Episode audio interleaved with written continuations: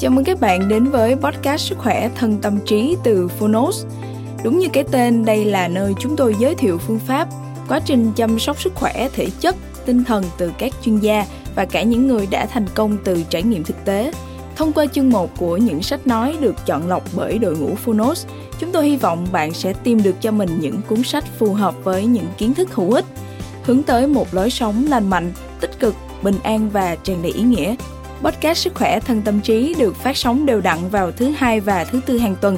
Mời các bạn cùng đón nghe. Và nếu yêu thích podcast này, hãy tải ngay ứng dụng âm thanh số và sách nói có bản quyền Phonos để nghe trọn vẹn cuốn sách cũng như khám phá các nội dung hấp dẫn khác như tóm tắt sách, ebook, thiền, truyện thiếu nhi, truyện ngủ, nhạc chủ đề, vân vân. Còn bây giờ hãy cùng lắng nghe chương 1 của cuốn sách hôm nay nhé.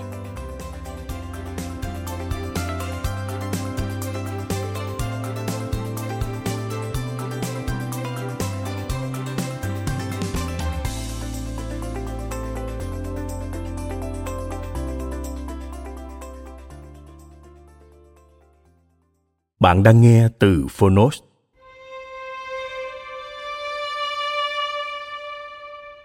Như chim sải cánh, Giai thoại thiền cho đời sống tỉnh thức. Tác giả Osho, Người dịch Thái An, Độc quyền tại Phonos. Phiên bản sách nói được chuyển thể từ sách in theo hợp tác bản quyền giữa Phonos với công ty cổ phần văn hóa Văn Lang.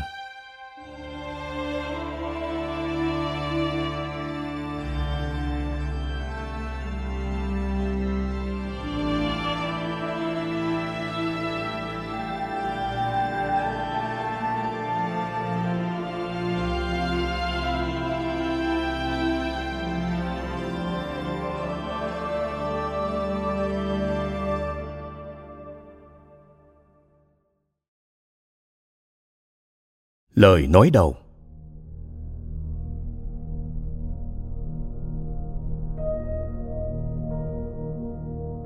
Sự tỉnh thức của bậc giác ngộ là một hiện tượng vô cùng dễ dàng và thảnh thơi.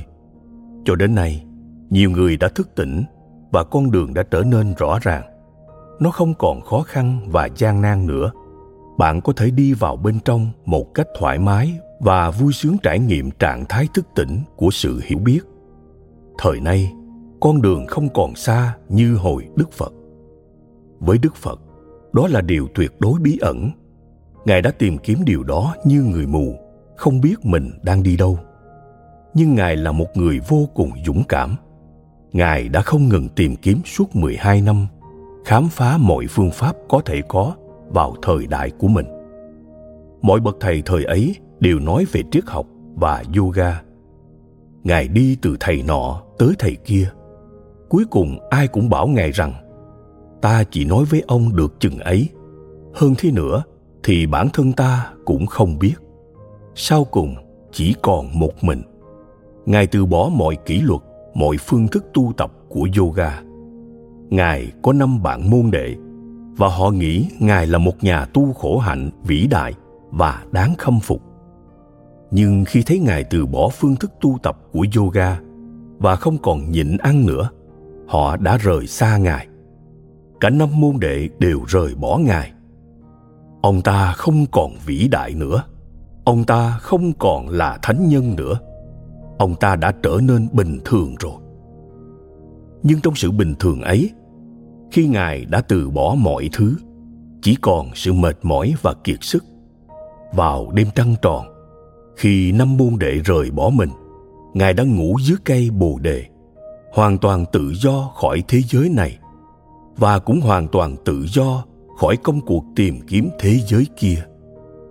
Lần đầu tiên, ngài tuyệt đối thư giãn, không ham muốn tìm thấy điều gì, không ham muốn trở thành điều gì.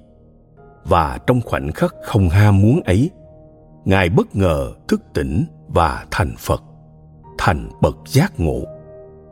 Phật tính hay sự giác ngộ xảy đến với ngài trong trạng thái thư giãn bạn không cần nỗ lực suốt 12 năm đâu. Bạn có thể bắt đầu ngay từ trạng thái thư giãn. Đó là điểm cuối cùng trong hành trình của Đức Phật. Đó có thể là điểm đầu tiên trong hành trình của bạn. Osho Tuyên ngôn thiền Hãy thoát khỏi chính mình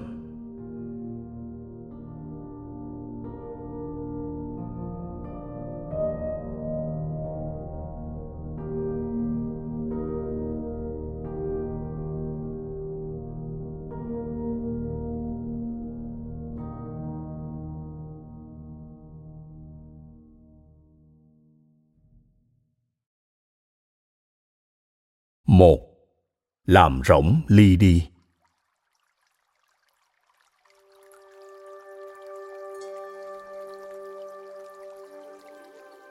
Thiền sư nhật bản nan in hay nam ẩn tiếp một giáo sư triết đến hỏi đạo.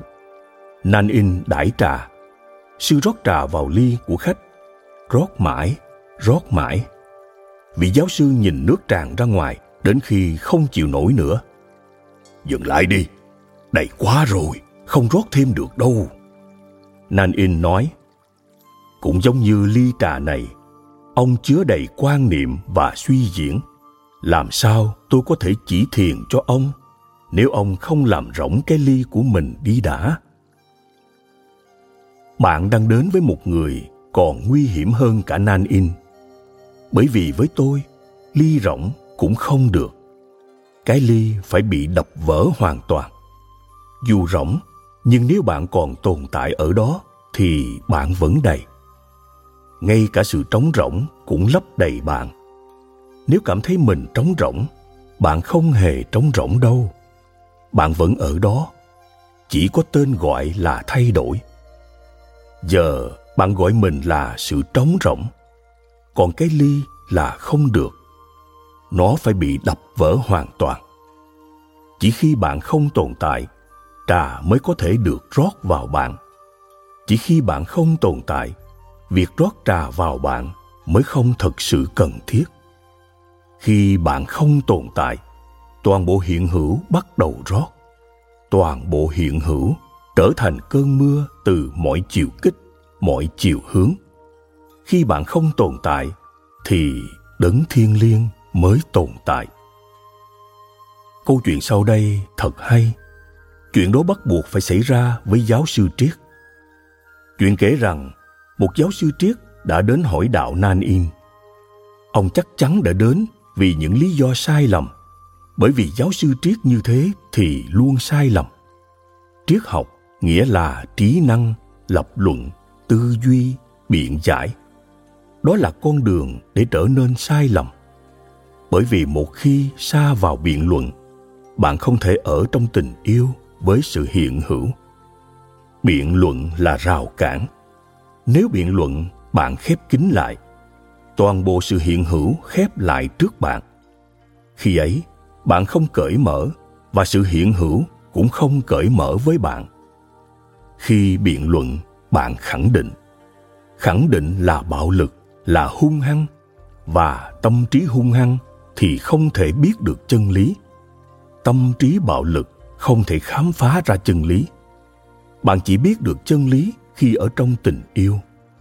Nhưng tình yêu không bao giờ biện luận. Trong tình yêu không có biện luận. Bởi vì trong tình yêu không có sự hung hăng. Và hãy nhớ, không chỉ có mình người đàn ông ấy là giáo sư triết đâu. Bạn cũng như thế. Ai cũng mang theo triết lý riêng của mình ai cũng đang trên đường trở thành giáo sư triết. Bởi vì bạn tuyên bố tư tưởng của mình, bạn tin vào chúng. Bạn có ý kiến và quan niệm, và do những ý kiến và quan niệm ấy, mắt bạn mờ đi, không thể nhìn. Tâm trí bạn ngu dốt, không thể biết. Tư tưởng tạo ra sự ngu dốt, bởi vì tư tưởng càng nhiều, tâm trí càng nặng gánh. Và tâm trí nặng gánh thì làm sao biết được? Tư tưởng càng nhiều thì càng giống như bụi bám vào gương. Làm sao gương có thể phản ảnh? Làm sao gương có thể phản chiếu? Trí tuệ của bạn bị những quan niệm che lấp. Chúng là bụi, và người khăng khăng giữ quan điểm của mình chắc chắn sẽ trở nên ngu dốt và đờ đẫn. Thế nên, giáo sư triết thường là người ngu dốt họ biết quá nhiều, thành ra họ không biết gì.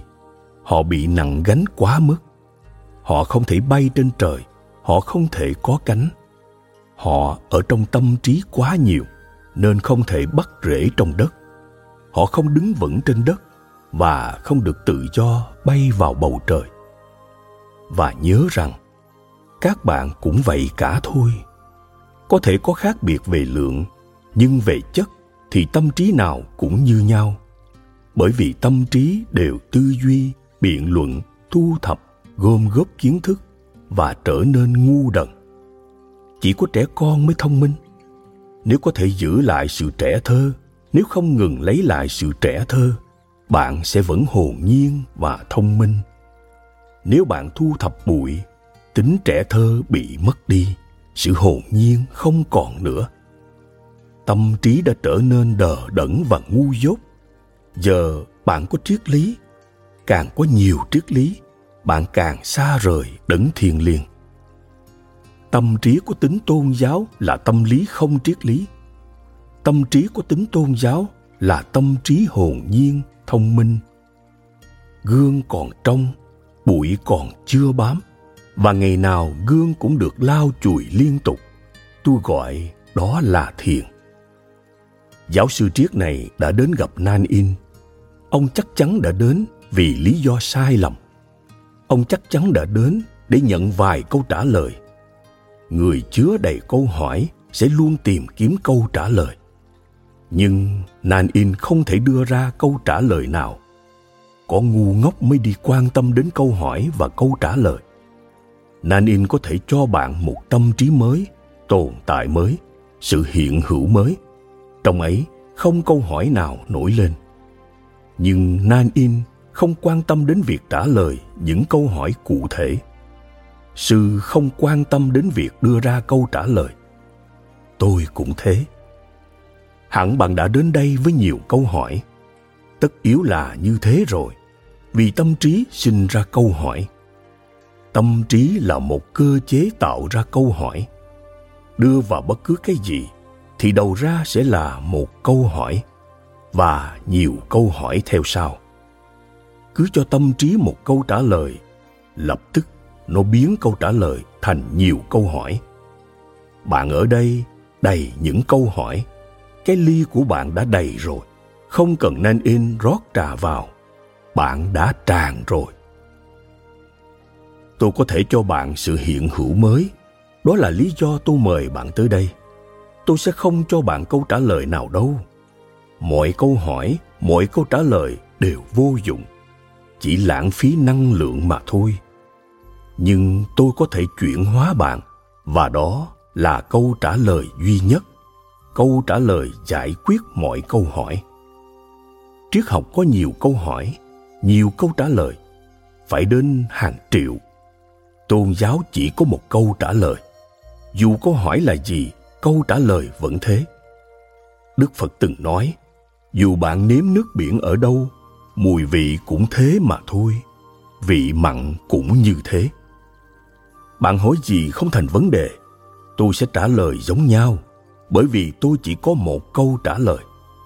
Nhưng câu trả lời ấy giống như chiếc chìa khóa vạn năng mở ra mọi cánh cửa. Nó không bận tâm đến cái khóa cụ thể nào, khóa nào thì chìa ấy cũng mở được. Tôn giáo chỉ có một câu trả lời, và câu trả lời ấy là thiền. Thiền nghĩa là làm thế nào để bản thân trống rỗng. Giáo sư hẳn đã mệt, đã phải đi bộ xa mới tới được căn nhà tranh của nan in. Và nan in nói, đợi một chút, hẳn là ông đã vội vã, tâm trí luôn vội vã tâm trí luôn tìm kiếm những chứng nghiệm tức thời. Đối với tâm trí, chờ đợi rất khó khăn, gần như không thể. Nan in nói, tôi sẽ pha trà cho ông. Trông ông mệt đấy. Đợi một chút, nghỉ ngơi chút đi rồi uống trà. Sau đó chúng ta có thể bàn luận. Nan in đun nước và bắt đầu pha trà. Nhưng chắc chắn thiền sư đang quan sát giáo sư không chỉ nước sôi mà giáo sư cũng đang sôi sục trong lòng. Không chỉ ấm trà tạo ra âm thanh, mà giáo sư cũng đang tạo ra nhiều âm thanh hơn trong lòng. Huyên thuyên không ngừng nói. Giáo sư chắc hẳn đã sẵn sàng. Hỏi gì, hỏi như thế nào, bắt đầu từ đâu? Ông chắc chắn đang đắm mình vào độc thoại. Còn nan in có lẽ đang mỉm cười và quan sát người này đầy quá rồi. Đầy đến nỗi chẳng điều gì thâm nhập được vào ông. Không thể đưa ra câu trả lời, vì có ai đón nhận đâu. Vị khách không thể vào nhà, chỗ đâu nữa mà vào. Nan in hẳn đã muốn trở thành vị khách bên trong giáo sư này. Vì lòng từ bi, bậc giác ngộ luôn muốn trở thành vị khách bên trong bạn. Ngài gõ vào mọi nơi nhưng không đâu có cửa. Dù ngài có phá được cửa, mọi việc rất khó, thì bên trong cũng chẳng có không gian. Bạn chứa đầy chính mình, bạn cũng chứa đầy rác rưởi và đủ mọi loại đồ đạc mà bạn đã thu thập trong rất nhiều rất nhiều kiếp sống. Đến nỗi, bạn thậm chí không thể đi vào bản thân. Không có chỗ, không có không gian. Bạn sống ngay bên ngoài tồn tại của mình, ngay bật cửa mọi thứ bị cản trở và bạn không thể đi vào chính mình. Rồi nan in rót trà vào ly. Giáo sư trở nên bức rứt vì nan in cứ rót mãi không ngừng. Ly đầy quá rồi, sắp tràn ra sàn nhà đến nơi. Giáo sư nói, dừng lại đi, sư đang làm gì thế? Ly trà đâu còn chứa thêm được nữa. Một giọt cũng không. Sư điên à sư đang làm cái gì vậy? Nan in đáp, ông không thấy chính mình cũng vậy sao? Ông rất tỉnh táo quan sát và thấy rằng ly đã đầy, không thể chứa thêm. Vậy tại sao ông không nhận biết như vậy về bản thân mình? Ông đang chứa đầy quan niệm, triết lý, học thuyết, kinh điển. Ông đã biết quá nhiều rồi. Tôi không thể cho ông thêm cái gì nữa ông đã đến đây vô ích rồi. Trước khi đến với tôi, đáng lẽ ông nên làm cái ly của ông cạn đi, rồi tôi mới có thể rót gì đó vào. Nhưng xin thưa với bạn bạn đã đến với một người còn nguy hiểm hơn. Không, một cái ly rỗng với tôi cũng không được. Tôi không cho phép. Vì nếu có cái ly ở đó, bạn sẽ làm đầy nó mà thôi. Bạn quá nghiện bạn đã trở nên quá quen đến nỗi không thể để cái ly trống rỗng, dù chỉ trong một khắc. Ngay khi thấy sự trống rỗng ở đâu đó, bạn bắt đầu làm đầy nó. Bạn quá sợ sự trống rỗng, sợ vô cùng. Sự trống rỗng trông giống như cái chết. Bạn sẽ làm đầy nó bằng bất cứ cái gì, nhưng bạn sẽ làm đầy nó. Không, tôi mời bạn đến đây để đập vỡ cái ly này hoàn toàn thế thì dù có muốn, bạn cũng không thể làm đầy nó. Trống rỗng nghĩa là không còn cả cái ly. Mọi bức tường đã biến mất, đáy đã lũng bạn đã trở thành vực thẳm. Khi ấy, tôi có thể rót chính mình vào bạn. Nếu bạn cho phép thì rất nhiều thứ có thể xảy ra. Nhưng cho phép như thế khó lắm. Vì để cho phép, bạn sẽ phải buông xuôi. Trống rỗng nghĩa là buông xuôi nan in đang nói với giáo sư, hãy cúi mình buông xuôi, làm trống rỗng đầu óc và tôi sẵn sàng rót. Giáo sư thậm chí chưa đặt câu hỏi, nhưng nan in đã đưa ra câu trả lời. Vì thực ra không cần đặt câu hỏi câu hỏi nào cũng vậy thôi. Bạn có hỏi hay không? Tôi cũng biết câu hỏi là gì. Ở đây có rất nhiều người, nhưng tôi biết câu hỏi vì sâu trong thâm tâm, câu hỏi chỉ có một mà thôi. Sự âu lo, sự thống khổ, sự vô nghĩa, sự phù phiếm của toàn bộ cuộc đời này, không biết mình là ai. Nhưng bạn lại quá đầy. Hãy để tôi đập vỡ cái ly này. Trại thiền này sẽ là sự phá hủy, là cái chết. Nếu bạn sẵn sàng để bị phá hủy, một điều gì đó mới mẻ sẽ xuất hiện từ sự phá hủy ấy. Mọi sự phá hủy có thể trở thành sự ra đời sáng tạo. Nếu sẵn sàng chết, bạn có thể có một cuộc đời mới. Bạn có thể được tái sinh. Tôi chỉ ở đây để làm bà đỡ. Socrates cũng từng nói như thế. Thầy chỉ là bà mụ. Tôi có thể trợ giúp, tôi có thể bảo vệ, tôi có thể hướng dẫn. Thế thôi. Hiện tượng thực tế sẽ xảy ra với bạn sự chuyển hóa sẽ xảy ra với bạn. Bạn sẽ khổ, bởi vì không ai sinh mà không khổ. Nhiều đau đớn sẽ xảy đến vì bạn đã tích lũy nó lâu nay, và bạn phải ném nó đi. Bạn sẽ cần thanh lọc và giải tỏa cảm xúc triệt để. Sinh cũng giống như chết, nhưng cái khổ của nó rất đáng để bạn chấp nhận. Từ bóng tối của khổ ải buổi sáng mới trỗi dậy, mặt trời mới mọc lên. Và khi bạn cảm thấy quá tối tăm, thì bình minh không còn xa lắm đâu. Khi không thể chịu đựng được khổ, nghĩa là phúc lạc đã rất gần. Vì thế, đừng cố chạy trốn khổ. Đó là thời điểm bạn có thể bỏ lỡ. Đừng cố tránh, mà hãy đi qua khổ. Đừng cố tìm đường vòng để đi. Không như thế không ích gì đâu. Hãy đi thẳng qua nó. Khổ sẽ đốt cháy bạn, phá hủy bạn. Nhưng sự thật là bạn không thể bị phá hủy. Tất cả những gì có thể bị phá hủy chỉ là rác rưởi mà bạn đã thu lượm. Tất cả những gì có thể bị phá hủy là điều gì đó không phải bạn.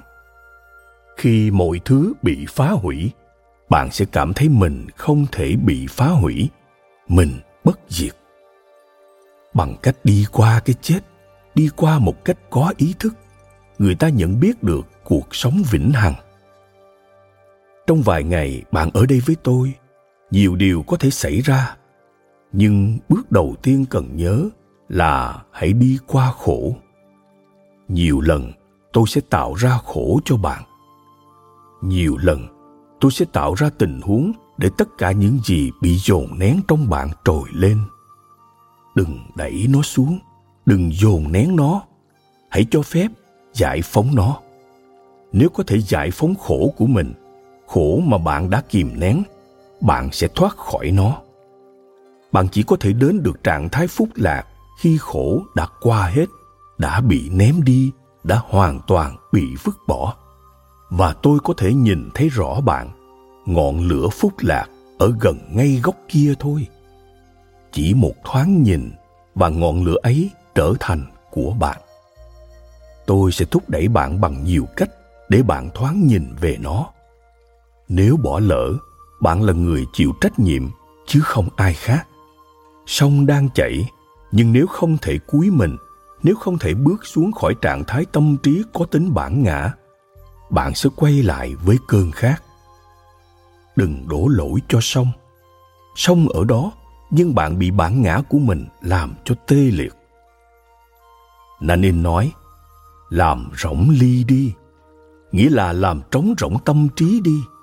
Bản ngã có đó tràn ra, và khi bản ngã tràn ra thì người ta chẳng thể làm được gì.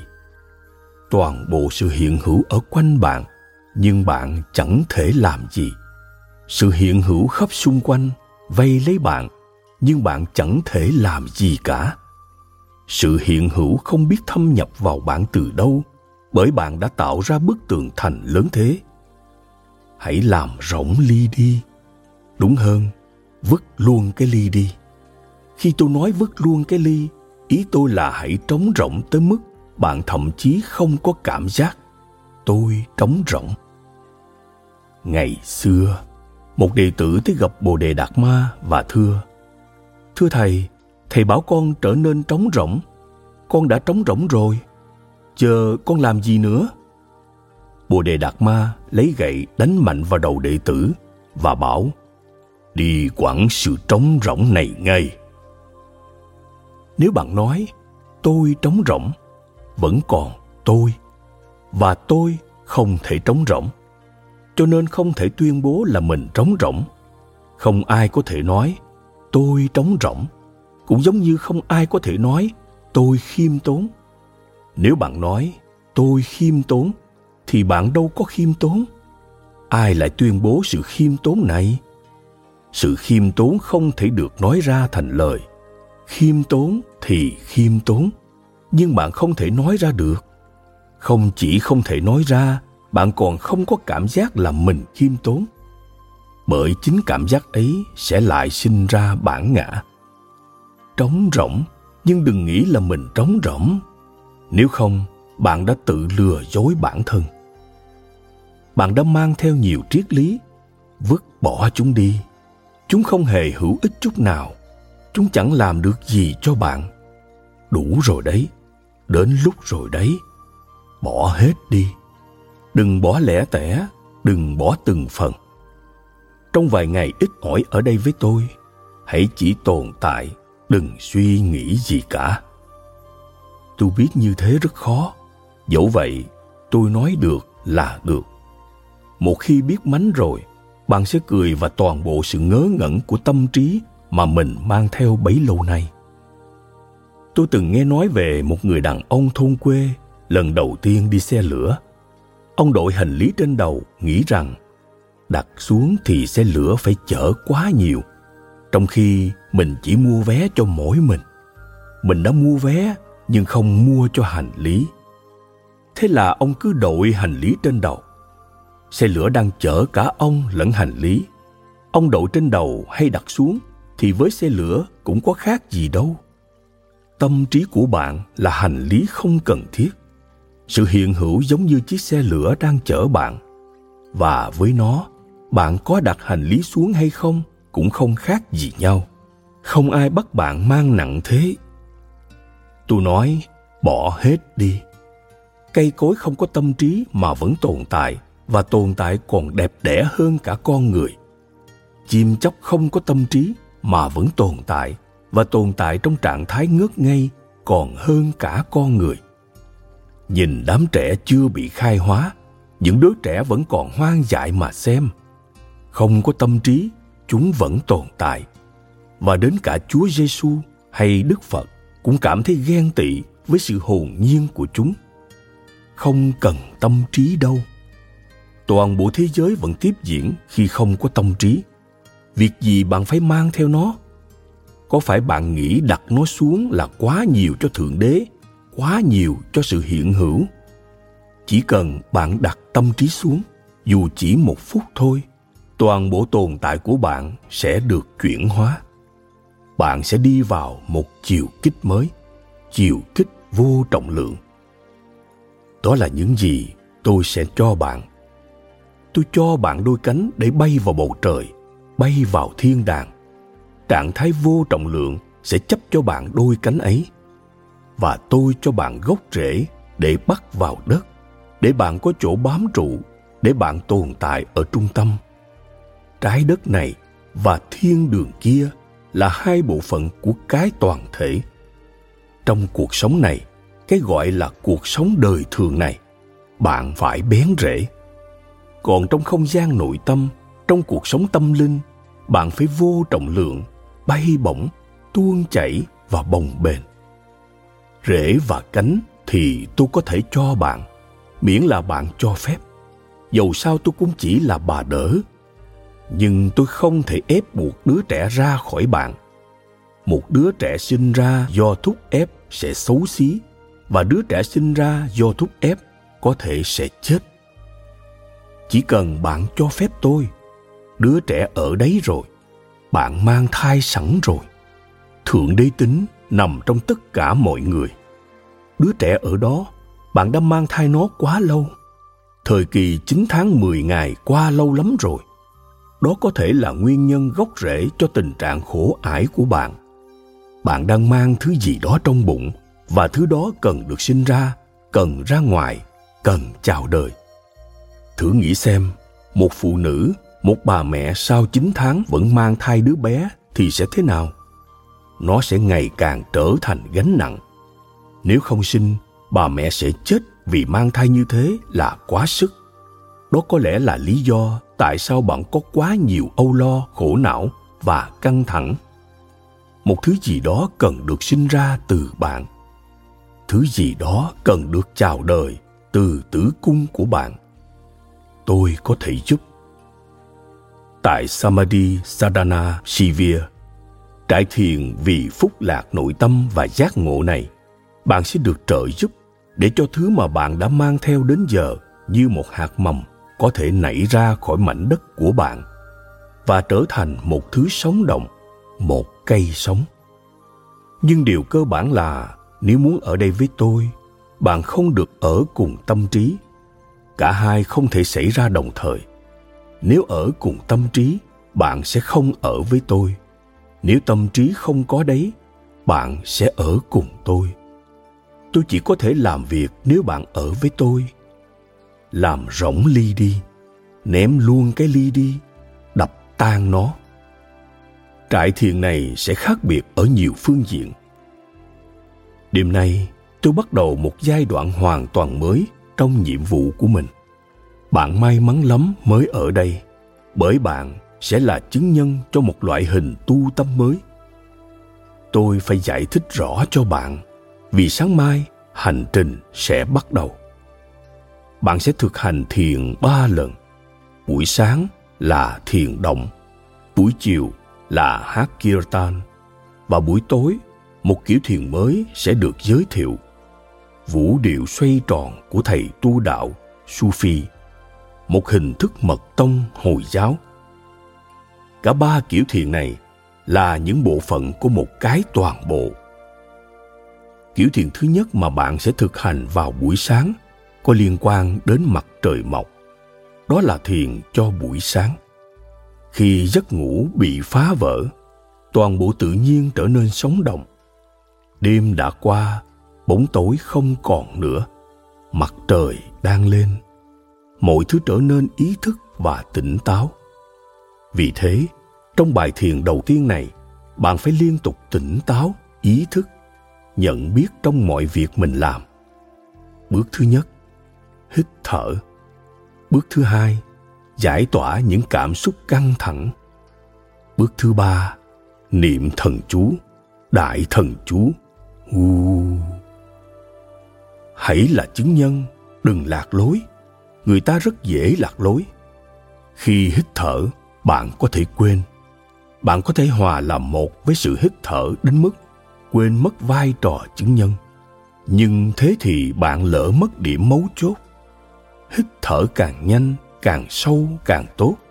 Đưa toàn bộ năng lượng vào đó, nhưng vẫn là một chứng nhân. Quan sát những gì đang xảy ra như thể bạn chỉ là khán giả, như thể toàn bộ sự việc đang xảy ra với người khác. Như thể toàn bộ sự việc đang xảy ra trong cơ thể. Còn ý thức thì chỉ an định ở trung tâm và nhìn. Bạn phải duy trì sự chứng kiến này trong cả ba bước. Khi mọi sự dừng lại cũng là bước thứ tư. Khi bạn trở nên hoàn toàn bất động và đóng băng, sự tỉnh táo quan sát này sẽ đạt đến đỉnh. Trong bài thiền buổi chiều ta thực hành một cách tu tâm khác. Đó là kirtan nhảy múa, ca hát. Buổi sáng bạn phải có ý thức đầy đủ. Trong thiền buổi chiều, bạn phải nửa ý thức, nửa vô thức. Đây là thiền ban trưa. Khi bạn tỉnh táo, nhưng cảm thấy buồn ngủ, giống như người chịu tác động của chất làm say nào đó, họ bước đi nhưng không thể bước vững chãi họ biết mình đang đi đâu, nhưng mọi thứ lờ mờ. Họ vừa có ý thức, vừa không ý thức. Họ biết mình đã uống rượu, họ biết chân mình đang trao đảo, nhưng họ biết điều đó trong tình trạng nửa tỉnh nửa mê. Vì thế, ở bài thiền buổi chiều, hãy nhớ điều này. Hành xử như thể bạn chấn choáng, say sưa, ngất ngay có khi bạn hoàn toàn quên mất bản thân giống như gã say rượu. Có khi bạn sẽ nhớ, nhưng đừng cố gắng ý thức như buổi sáng. Không, hãy vận động theo thời khắc trong ngày. Nửa nọ, nửa kia vào buổi chiều. Khi ấy, bạn mới hòa điệu với tự nhiên. Ban đêm thì đối lập với buổi sáng. Hãy hoàn toàn vô thức, đừng bận tâm gì cả. Đêm đã đến mặt trời đã lặn giờ thì mọi thứ đang đi vào vô thức bạn cũng hãy đi vào vô thức Vũ điệu Sufi xoay tròn này là một trong những kỹ thuật cổ xưa nhất, một trong những kỹ thuật mạnh mẽ nhất. Nó tác động sâu sắc đến nỗi chỉ một trải nghiệm duy nhất cũng có thể khiến bạn khác đi hoàn toàn. Bạn phải xoay tít với đôi mắt mở to, giống như trẻ con chơi trò xoay vòng, như là thể tồn tại nội tâm đã trở thành trung tâm, còn toàn bộ cơ thể bạn trở thành bánh xe. Bánh xe ấy đang quay như bàn xoay của thợ gốm. Bạn ở trung tâm, nhưng cả cơ thể đang vận động. Bạn hãy bắt đầu từ từ theo chiều kim đồng hồ. Nếu người nào cảm thấy di chuyển theo chiều kim đồng hồ khó quá, thì có thể di chuyển ngược chiều kim đồng hồ nhưng nguyên tắc là di chuyển theo chiều kim đồng hồ một vài người thuận tay trái cảm thấy khó, thì di chuyển ngược chiều kim đồng hồ cũng được. Có khoảng gần 10% dân số thuận tay trái. Nên nếu các bạn thấy khó làm theo chiều kim đồng hồ, thì cứ di chuyển ngược chiều kim đồng hồ. Nhưng hãy bắt đầu theo chiều kim đồng hồ rồi cảm nhận. Mở mắt ra và di chuyển đi nào. Âm nhạc chậm chậm sẽ giúp bạn. Ban đầu, hãy di chuyển thật chậm. Đừng nhanh quá. Cứ chậm rãi và tận hưởng. Rồi dần dần vận động nhanh hơn. 15 phút đầu thật chậm. 15 phút tiếp theo thì nhanh. 15 phút kế tiếp càng nhanh hơn nữa. Và 15 phút thứ tư hoàn toàn điên cuồng. Thế rồi, đưa toàn bộ năng lượng của bạn trở thành xoáy nước xoáy năng lượng hoàn toàn mất hút trong đó. Không chứng kiến không nỗ lực quan sát. Đừng cố gắng thấy hãy là xoáy nước. Hãy xoay tích trong một giờ đồng hồ. Lúc đầu có thể bạn không đứng được lâu vậy nhưng hãy nhớ điều này đừng tự mình dừng lại, đừng cố dừng xoay. Nếu bạn cảm thấy không thể tiếp tục, cơ thể sẽ tự ngã xuống, chứ bạn đừng dừng lại. Nếu chưa được một giờ, bạn đã ngã xuống, không có vấn đề gì cả. Quá trình đã hoàn tất. Nhưng đừng dùng mánh khóe với chính mình, đừng chối gạt. Đừng nghĩ giờ mình mệt rồi, nên tốt hơn hết là dừng lại. Không đừng biến nó thành quyết định từ phía bạn. Nếu mệt, làm sao bạn tiếp tục được nữa? Bạn sẽ tự ngã xuống.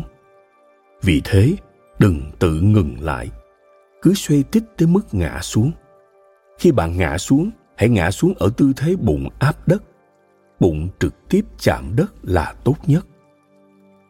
Giờ thì nhắm mắt lại, nằm xuống đất như nằm xuống bầu ngực của mẹ đứa trẻ nhỏ nằm trong lòng mẹ, trở nên hoàn toàn vô thức, và sự xoay tích này sẽ có tác dụng. Xoay tích làm cho cơ thể trở nên say sưa. Điều này mang tính hóa học, chính xác là nó khiến bạn say. Thế nên, đôi khi bạn có cảm giác chến choáng không khác gì người say rượu. Chuyện gì xảy ra với người say rượu? Ẩn sau tai bạn là giác quan thứ sáu, cảm giác thăng bằng. Khi bạn uống bất cứ thứ gì, đồ uống có cồn hay là chất làm say, nó đi thẳng vào trung tâm thăng bằng ở tai và làm xáo trộn cơ quan ấy. Bởi thế nên, người say rượu bước đi chệnh choạng và cảm thấy chóng mặt. Điều tương tự xảy ra khi xoay tít. Nếu bạn xoay tít xoay tít thật sự, thì tác động cũng sẽ như vậy. Bạn cảm thấy chến choáng, giống như say rượu. Nhưng hãy tận hưởng đi. Sự say xỉn này đáng giá cái gì đó? Trạng thái say xỉn này là điều mà người sufi gọi là masti, sự ngất ngây ban đầu có thể bạn cảm thấy chóng mặt, có khi còn cảm thấy buồn nôn nữa. Nhưng trong vòng hai, ba ngày, những cảm giác ấy sẽ biến mất và đến ngày thứ tư, bạn sẽ cảm nhận được một nguồn năng lượng mới trong mình mà trước đây bạn chưa từng biết. Cảm giác chóng mặt biến mất, thay vào đó là cảm giác say nhẹ nhàng. Vì thế, đừng cố tỉnh táo để biết chuyện gì đang xảy ra. Cứ để nó xảy ra và trở thành một với điều đang xảy ra. Tỉnh táo vào buổi sáng, nửa tỉnh nửa không vào buổi chiều hoàn toàn không tỉnh táo vào ban đêm. Vòng tròn thế là hoàn chỉnh. Rồi ngã xuống sàn, bụng áp đất. Nếu ai thấy đau ở vùng rốn khi nằm sắp xuống sàn, có thể nằm ngửa lên cũng được. Còn không thì đừng thay đổi. Nếu bạn cảm thấy gì đó như là cảm giác đau sâu bên trong vùng bụng, hãy nằm ngửa. Còn không thì đừng thay đổi rốn tiếp xúc với đất sẽ cho bạn cảm giác vô cùng phúc lạc, giống như bạn từng có nhưng giờ đã quên. Khi bạn là đứa trẻ nằm trong lòng mẹ, hoàn toàn không biết đến bất kỳ lo lắng, băn khoăn nào. Hoàn toàn là một với mẹ, tim bạn đập cùng nhịp với tim mẹ. Hơi thở của bạn hòa điệu với hơi thở của mẹ. Điều tương tự sẽ xảy ra với trái đất vì trái đất là mẹ.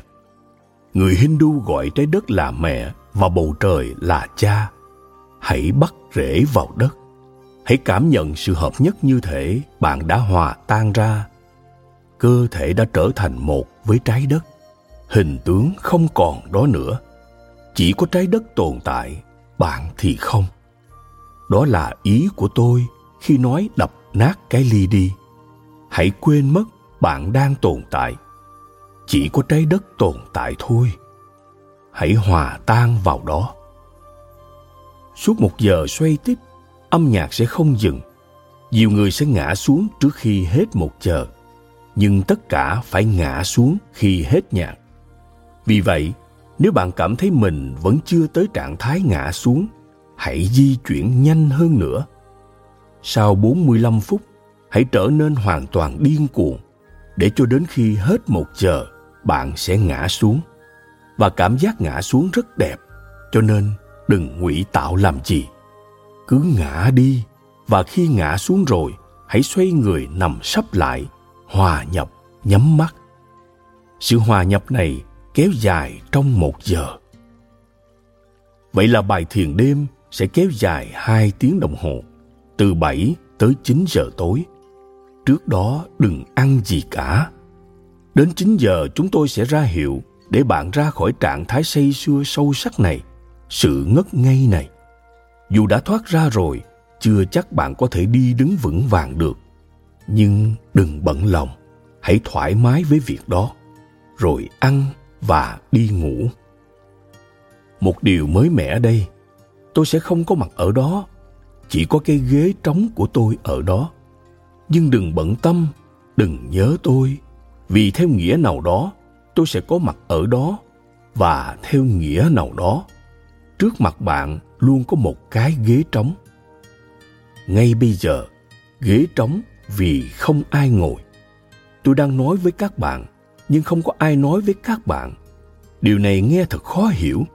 Nhưng khi bạn ngã tan biến quá trình vẫn tiếp diễn. Bạn vẫn tiếp tục nói tiếp tục ngồi, tiếp tục đi và tiếp tục ăn, nhưng trung tâm đã biến mất. Kể cả lúc này, chiếc ghế cũng trống. Nhưng cho tới giờ, tôi đã luôn ở bên bạn trong mọi trại thiền, và đó là vì bạn chưa sẵn sàng. Giờ tôi cảm thấy bạn đã sẵn sàng rồi, và bạn phải được giúp đỡ để khi tôi vắng mặt, bạn càng sẵn sàng thực hành hơn. Nếu cảm thấy tôi ở đó bạn có thể thấy nhiệt tình, nhưng cảm giác đó là giả. Cảm thấy có tôi ở đó, bạn có thể làm những điều mà bạn chưa bao giờ muốn làm. Dưới sự ảnh hưởng của tôi, bạn có thể nỗ lực nhiều hơn. Như thế, không hữu ích lắm, bởi vì chỉ cái gì phát xuất từ tồn tại của bạn mới thật sự hữu ích. Chiếc ghế của tôi sẽ ở đó.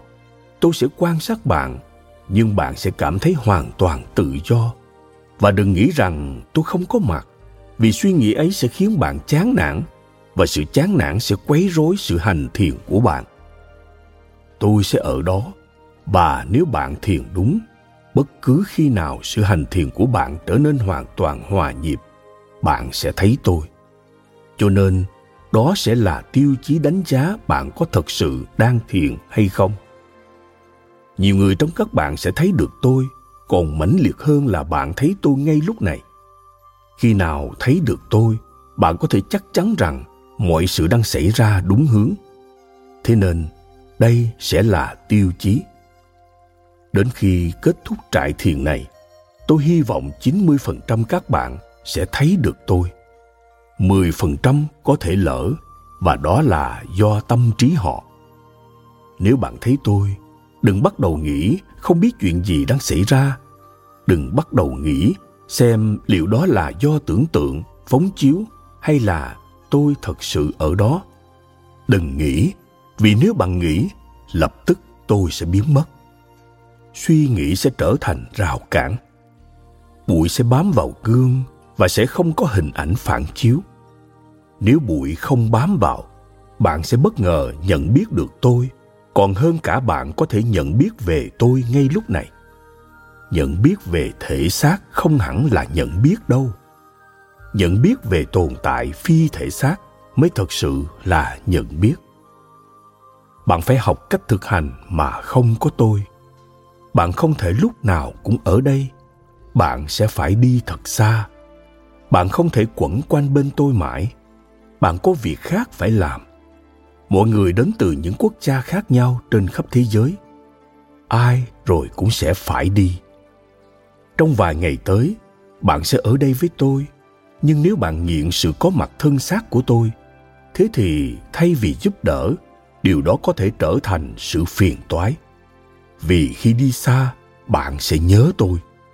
Bạn phải thực hành sao cho không có tôi, sự hành thiền vẫn có thể xảy ra. Khi ấy, dù bạn đi đâu sự hành thiền của bạn sẽ không bị ảnh hưởng chút nào. Phải nhớ cả điều này nữa. Tôi không thể luôn song hành với bạn trong thể xác này.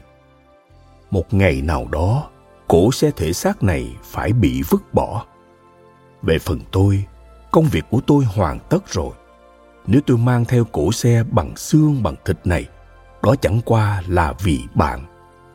Một ngày nào đó, nó phải bị vứt bỏ trước khi đến lúc ấy, bạn phải sẵn sàng thực hành khi tôi vắng mặt, hay nói cách khác, trong sự có mặt phi thể xác của tôi, ý nghĩa là như nhau.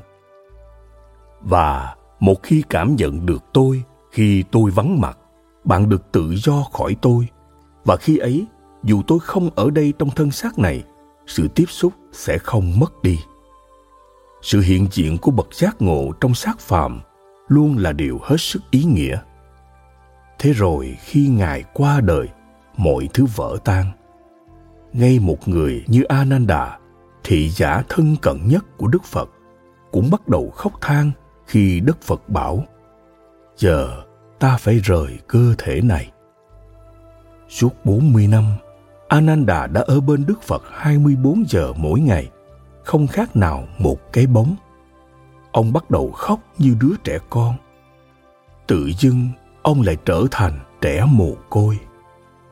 Đức Phật hỏi, ông đang làm gì thế? Ananda thưa, từ giờ con sẽ không thể trưởng thành được. Có Thế Tôn mà con còn không trưởng thành được. Bây giờ làm sao đây? có lẽ phải hàng triệu kiếp nữa con mới lại bắt gặp một bậc giác ngộ nên con thấy hoang mang đức phật nói theo ta hiểu thì khác đấy, ananda. Khi không có mặt ta, có khi ông giác ngộ ngay lập tức. Bởi vì ta cảm thấy như thế này. Ông đã trở nên quá dính mắc vào ta, và sự dính mắc ấy đang trở thành trở ngại. Ông đã trở nên quá níu bám vào ta, và sự níu bám ấy đang đóng vai trò như rào cản chuyện xảy ra đúng như đức phật nói. Vào ngày đức phật nhập diệt, ananda đã giác ngộ. Khi ấy chẳng có gì để níu bám vào. Nhưng sao phải đợi? Khi tôi chết, bạn sẽ trở nên giác ngộ ư? Việc gì phải đợi? Ghế của tôi có thể trống. Bạn có thể cảm nhận được sự vắng mặt của tôi. Và hãy nhớ, chỉ khi cảm nhận được sự vắng mặt của tôi, bạn mới cảm nhận được sự có mặt của tôi. Nếu không thể thấy tôi khi cổ xe bằng xương bằng thịt này không ở đó bạn chưa hề thấy tôi chút nào. Đây là lời hứa của tôi. Tôi sẽ ở đó trong chiếc ghế trống. Chiếc ghế trống sẽ không thật sự trống. Vậy hãy liệu mà ứng xử. Ghế sẽ không trống đâu. Nhưng tốt hơn hết là bạn học cách tiếp xúc với tồn tại phi thể xác của tôi đó là sự đụng chạm và tiếp xúc sâu sắc hơn, mật thiết hơn. Đó là lý do tôi nói một giai đoạn mới trong công việc của tôi sẽ khởi đầu ở trại thiền này. Và tôi gọi đó là samadhi sadhana shivir tôi sẽ không chỉ dạy bạn thiền, mà còn cả sự ngất ngây tối thượng. Đó không chỉ là bước đầu tiên, mà là bước cuối cùng về phía bạn bạn chỉ cần vô trí, còn lại mọi thứ đã sẵn sàng. Chỉ cần tỉnh táo, đừng nghĩ nhiều. Trong khoảng thời gian còn lại giữa ba bài thiền, hãy yên lặng hơn nữa. Đừng nói, nếu bạn muốn làm điều gì đó, hãy cười, hãy nhảy múa, hãy làm điều gì đó mãnh liệt bằng thân xác, chứ đừng làm bằng đầu óc. Hãy đi bộ thật lâu chạy bộ chậm trong sân, nhảy dưới nắng, nằm ra đất, ngắm nhìn bầu trời, tận hưởng, nhưng đừng cho phép tâm trí hoạt động nhiều. Cười, khóc, nhưng đừng nghĩ. Nếu bạn có thể không nghĩ trong ba bài thiền, thì khoảng thời gian giữa chúng, sau ba hoặc bốn ngày, bạn sẽ bất ngờ cảm thấy một gánh nặng đã tan biến. Trái tim đã trở nên nhẹ nhàng cơ thể vô trọng lượng và bạn sẵn sàng thực hiện cú nhảy vào điều chưa biết. Ai hỏi gì nữa không? Thưa thầy osho, phần cuối của những gì thầy nói với chúng tôi nghe rất hay và mê ly, nhưng phần đầu rất đáng sợ, nào là đập tan cái ly, khổ ngã ra đất, không có thầy ở đó. Thế là tâm trí chúng tôi đi vào và chúng tôi dùng mánh khóe với cơ thể mình. Chúng tôi tự nhủ, tôi bị đau chỗ này, tôi bị dọp chỗ kia. Xin thầy gợi ý cho chúng tôi về cách thức vượt qua những rào cản mà chúng tôi tự tạo ra cho bản thân khi đối diện với nỗi sợ hãi. Mâu thuẫn nào cũng tạo thêm rào cản. Nếu trong bạn xuất hiện nỗi sợ hãi và bạn bắt đầu làm gì đó để khắc phục một nỗi sợ hãi mới lại đi vào. Sợ rằng mình sợ. Mọi việc đã trở nên phức tạp hơn. Vì thế, điều bạn phải làm là, nếu nỗi sợ ở đó, hãy chấp nhận nó. Đừng làm gì để khắc phục cả, bởi vì làm sẽ không có tác dụng đâu. Bất cứ việc gì bạn làm do sợ hãi sẽ tạo ra sợ hãi nhiều hơn. Bất cứ điều gì bạn làm do bối rối sẽ tạo ra nhiều bối rối hơn. Điều duy nhất có thể được làm là đừng làm gì cả. Nếu nỗi sợ ở đó, hãy ghi nhận rằng có nỗi sợ và chấp nhận nó. Bạn có thể làm gì? Chẳng thể làm gì cả. Chỉ đơn giản là có nỗi sợ ở đó. Bạn thấy không? Nếu bạn có thể ghi nhận thực tế rằng nỗi sợ ở đó, vậy thì nỗi sợ ở đâu? Bạn đã chấp nhận nó nó đã tan rã.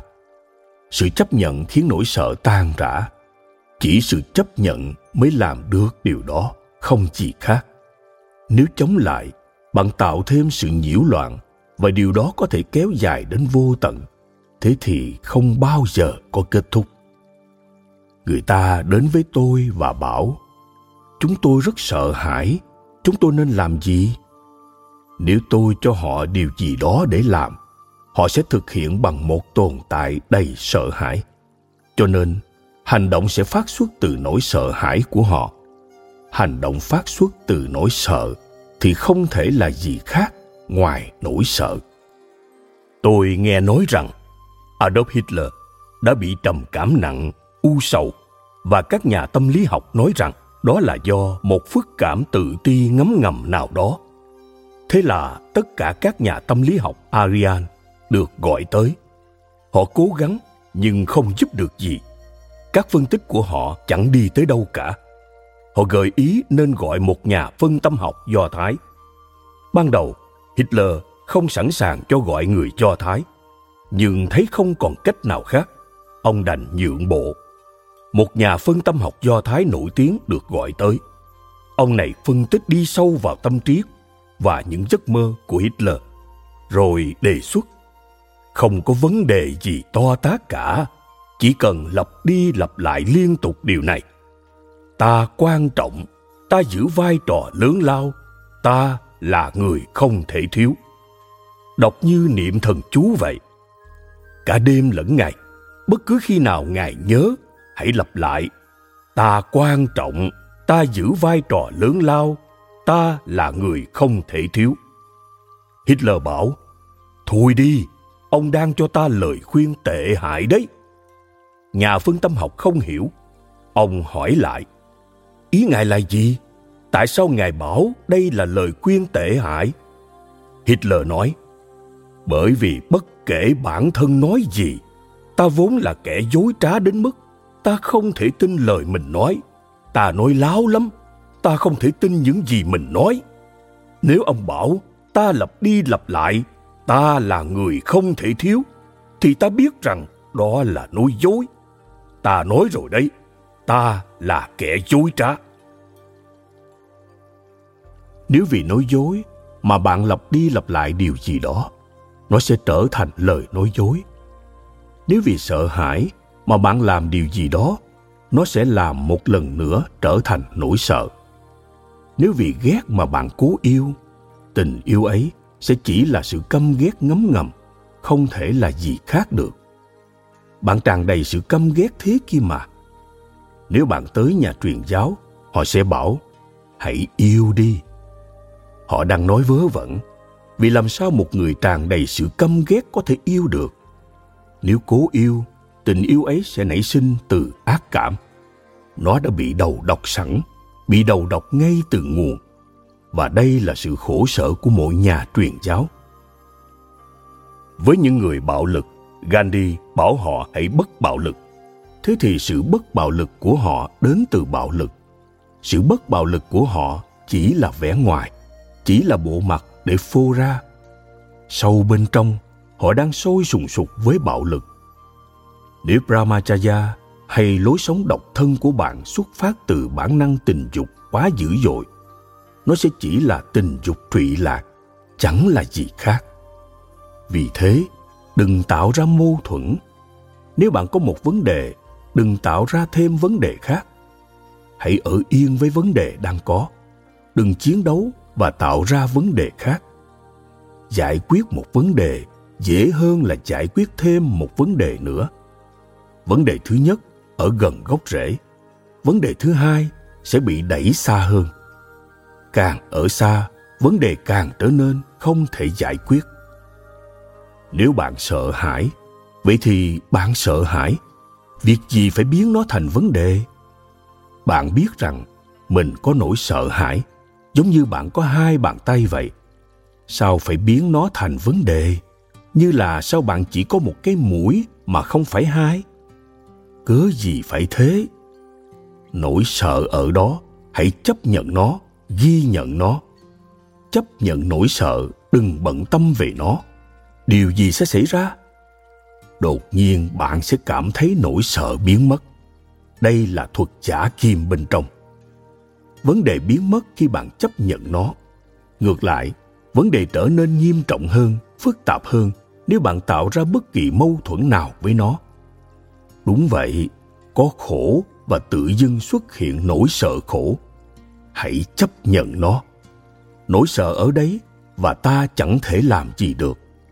Khi tôi nói, chúng ta chẳng thể làm gì được, đừng nghĩ rằng tôi đang nói với bạn về chủ nghĩa bi quan. Khi tôi nói chúng ta chẳng thể làm gì được, tôi đang cho bạn chìa khóa giải quyết.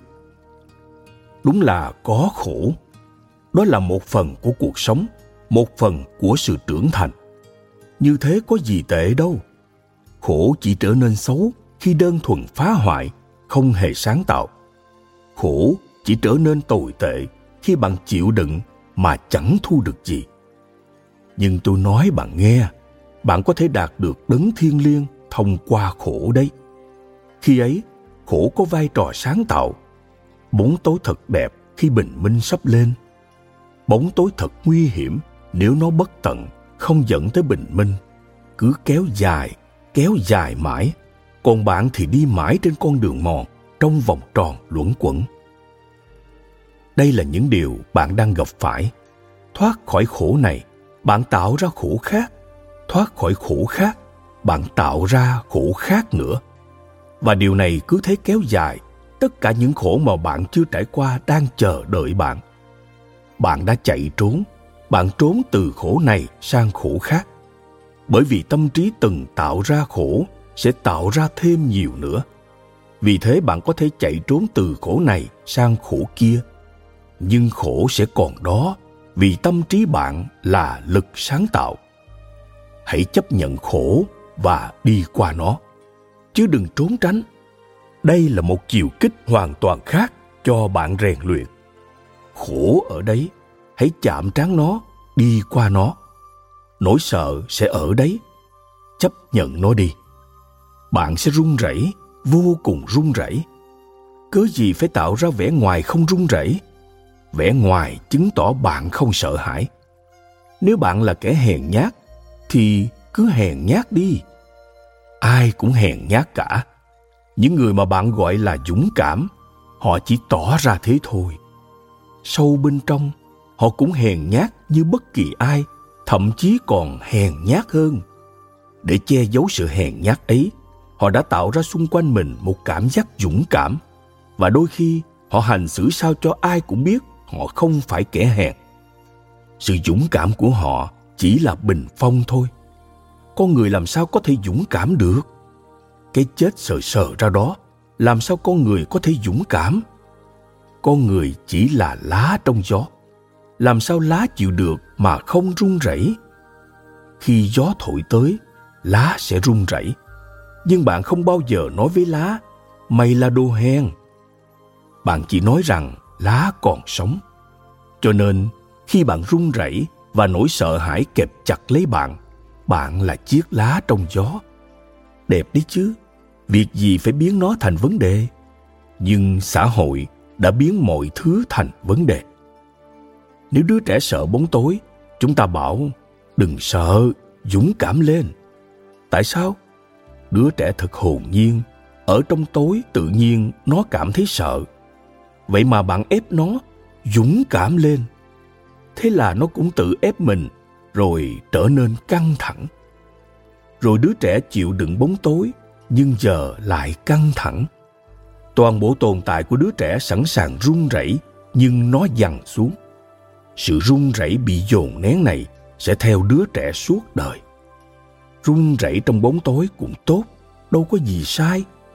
Khóc thét và bỏ chạy cũng tốt, chẳng có gì sai cả. Đứa trẻ sẽ ra khỏi bóng tối, có trải nghiệm hơn và biết nhiều hơn.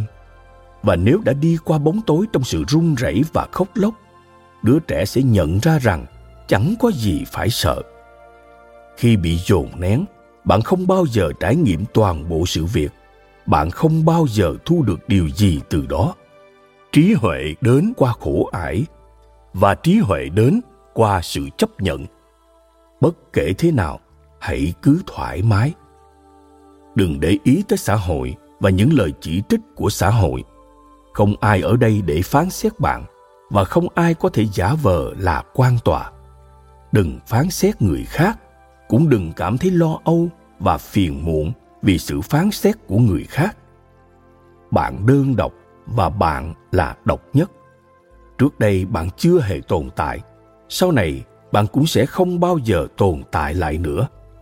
Bạn như thế là đẹp. Hãy chấp nhận điều đó. Dù chuyện gì xảy ra, cứ cho phép nó xảy ra và đi qua. Sớm thôi, khổ sẽ là sự học hỏi. Và thế thì khổ trở nên mang tính sáng tạo. Sự sợ hãi sẽ mang đến cho bạn sự không sợ hãi. Từ sự giận dữ, lòng từ bi sẽ phát sinh. Từ việc hiểu về sự căm ghét, tình yêu sẽ nảy nở với bạn. Nhưng điều này không xảy ra trong mâu thuẫn, mà khi bạn trải qua nó với sự nhận biết tỉnh táo. Hãy chấp nhận và đi qua nó. Và nếu bạn xác quyết rằng mình sẽ đi qua mọi trải nghiệm khi ấy sẽ có cái chết trải nghiệm mãnh liệt nhất cuộc sống không là gì so với cái chết bởi vì cuộc sống không thể mãnh liệt như cái chết cuộc sống trải ra một khoảng thời gian dài 70 năm, 100 năm. Cái chết rất mãnh liệt vì nó không được trải ra. Nó xảy ra trong một khoảnh khắc duy nhất. Phải trải qua 100 hoặc 70 năm, cuộc sống không thể mãnh liệt thế. Cái chết đến trong một khoảnh khắc duy nhất. Nó đến một cách toàn bộ, không xảy ra từng phần. Cái chết mãnh liệt đến nỗi bạn không thể biết điều gì mãnh liệt hơn thế nhưng nếu sợ hãi nếu chạy trốn trước khi cái chết đến nếu trở nên vô thức vì sợ hãi bạn đã bỏ lỡ một trong những cơ hội vàng cánh cổng vàng nếu suốt cả cuộc đời bạn đã chấp nhận mọi sự. Thế thì khi cái chết đến, bạn sẽ chấp nhận một cách kiên nhẫn và thụ động. Bạn sẽ đi vào cái chết mà không cố gắng trốn tránh. Nếu bạn có thể đi vào cái chết một cách thụ động, yên lặng, không nỗ lực, cái chết sẽ biến mất. Khi krishna, chúa giêsu đức phật hay mahavira nói rằng bạn bất tử, không phải họ đang nói về giáo lý đâu họ đang nói về trải nghiệm của chính họ điều này cũng có thể xảy ra ở đây tại trại thiền này bởi vì samadhi tức định là chết Diana tức thiền là chết. Rất nhiều lần sẽ có những khoảnh khắc khi bạn đột nhiên cảm thấy mình đang chết. Đừng trốn tránh, hãy cho phép điều đó xảy ra. Nếu bạn cho phép nó xảy ra thì cái chết mất đi, cái chết không còn đó nữa. Và ngọn lửa nội tâm xuất hiện, ngọn lửa không có khởi đầu và không có kết thúc. Nó đã luôn ở đó nhưng giờ bạn mới có thể cảm thấy nó vì thế hãy ghi nhớ điều này như một lời kinh đừng tạo ra vấn đề gì với sự sợ hãi căm ghét ghen tị hay bất cứ trạng thái nào khác hãy chấp nhận nó cho phép nó đi qua nó, và bạn sẽ đánh bại mọi khổ não, mọi chết chóc, và bạn sẽ trở thành một chinna, người chiến thắng. Ai hỏi gì nữa không? Thưa thầy osho, khi thầy bảo khổ là điều chúng tôi phải trải qua, thầy cũng bảo chúng tôi hãy chịu đựng một cách vui vẻ, cố gắng thỏa hiệp hai điều này xem ra chẳng dễ dàng gì.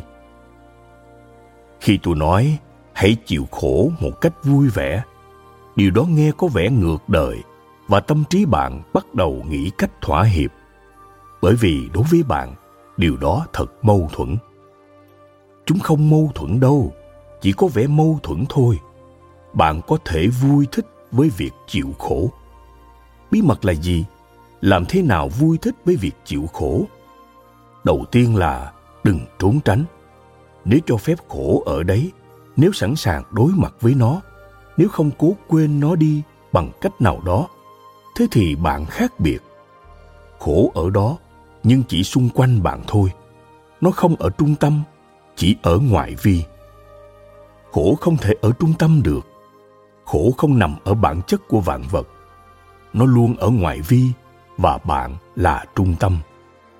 Vì thế, khi cho phép khổ xảy ra, không trốn tránh không bỏ chạy, không hoảng sợ.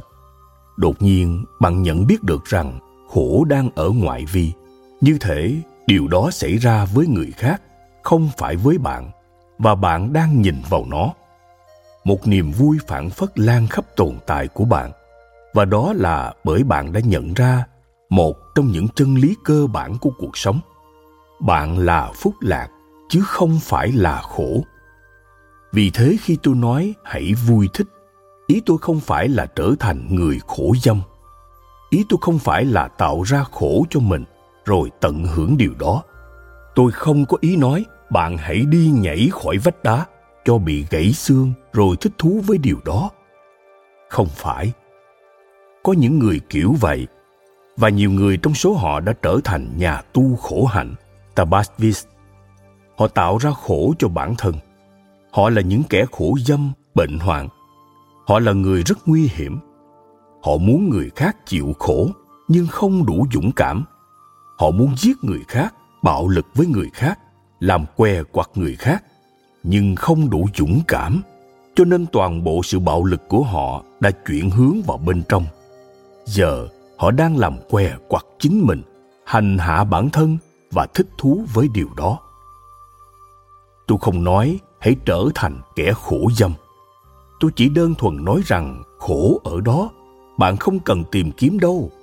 Có khổ sẵn rồi, bạn không cần đi tìm. Khổ ở đấy rồi, sống tạo ra khổ. Đó là bản chất của cuộc sống. Có bệnh tật, có cái chết, có cơ thể, bản chất của những điều ấy là tạo ra khổ.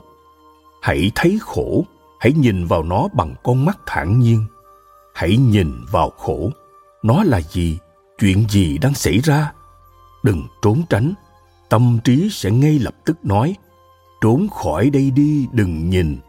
Nhưng nếu trốn tránh, bạn không thể trở nên phúc lạc. Lần tới, khi bạn bị bệnh và bác sĩ bảo nằm yên trên giường, hãy xem đó là điều may mắn. Nhắm mắt lại, nghỉ ngơi trên giường, nhìn vào căn bệnh, quan sát nó xem nó là gì. Đừng cố phân tích nó. Đừng xa vào lý thuyết. Chỉ quan sát xem nó là gì. Cả cơ thể mệt mỏi, phát sốt. Hãy cứ quan sát. Bây giờ bạn sẽ cảm thấy mình bị vây quanh bởi cơn sốt, nhưng có một điểm rất mát bên trong bạn. Cơn sốt không thể chạm vào nó, không thể ảnh hưởng tới nó. Cả cơ thể có thể đang nóng hừng hực, nhưng điểm mát mẻ ấy không thể bị tác động. Tôi từng nghe kể về một ni sư thiền. bà chết, nhưng trước khi chết, bà hỏi đệ tử, các con thấy sao? Ta nên chết như thế nào? Truyền thống xưa trong thiền là thầy sẽ hỏi đệ tử như thế. Họ có thể chết có ý thức, cho nên họ có thể hỏi. Và họ rất thích đùa, kể cả về cái chết. Họ rất hài hước, đùa cợt bật cười. Họ thích nghĩ ra cách chết. Và đệ tử sẽ gợi ý, thưa thầy, nên chổng ngược đầu mà chết, như thế sẽ hay lắm. Hoặc có người nói, hay là đi bộ, chúng con chưa thấy ai chết khi đi cả. Ni sư thiền này hỏi, các con có ý gì không?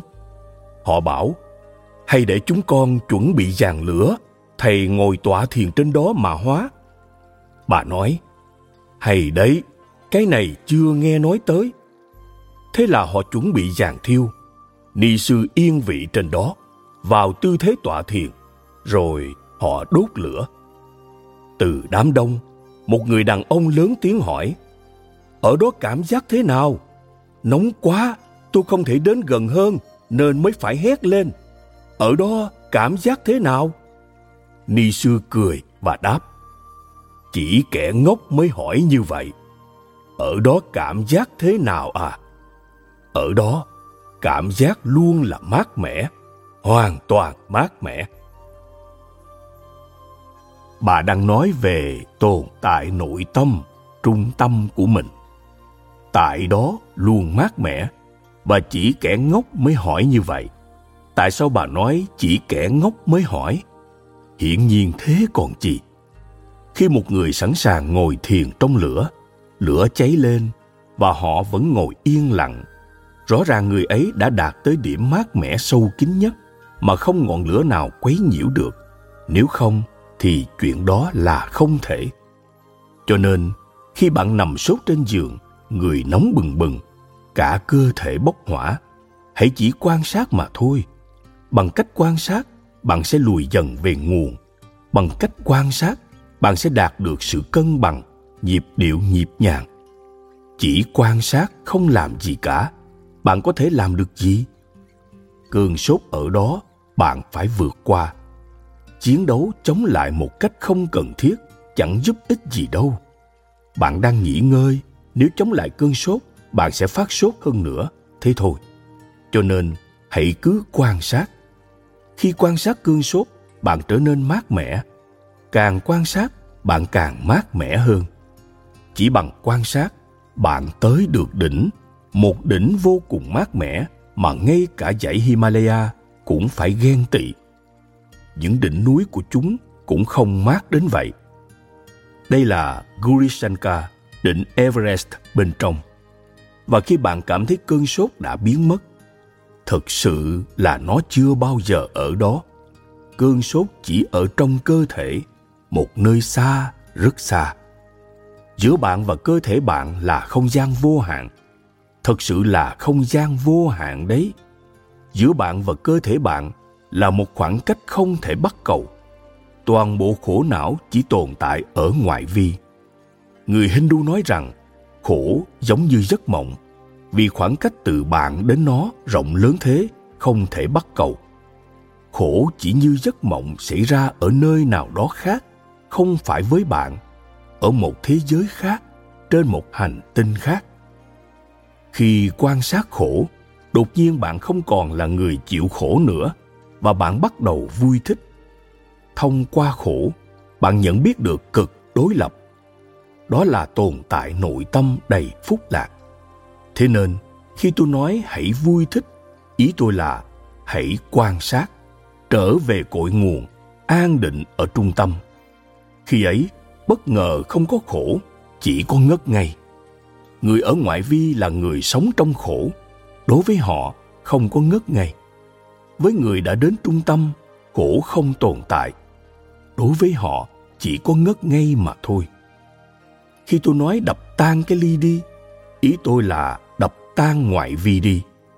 Và khi tôi nói hãy hoàn toàn trống rỗng, ý tôi là hãy trở về cội nguồn nguyên thủy bởi vì ta sinh ra từ tính không và trở về với tính không. Đúng ra, từ tính không nên được sử dụng thay vì thượng đế. Vì với thượng đế, ta bắt đầu cảm thấy có một người nào đó. Đức phật không bao giờ sử dụng từ thượng đế. Ngài luôn dùng suyata, tính không, hư vô. Ở trung tâm, bạn không tồn tại là hư vô chỉ là không gian bao la, mãi mãi mát mẻ, lặng yên, phúc lạc. Thế nên, khi tôi nói hãy vui thích, ý tôi là hãy quan sát và bạn sẽ vui thích. Khi tôi nói hãy vui thích, ý tôi là đừng trốn tránh. Thế là đủ cho hôm nay.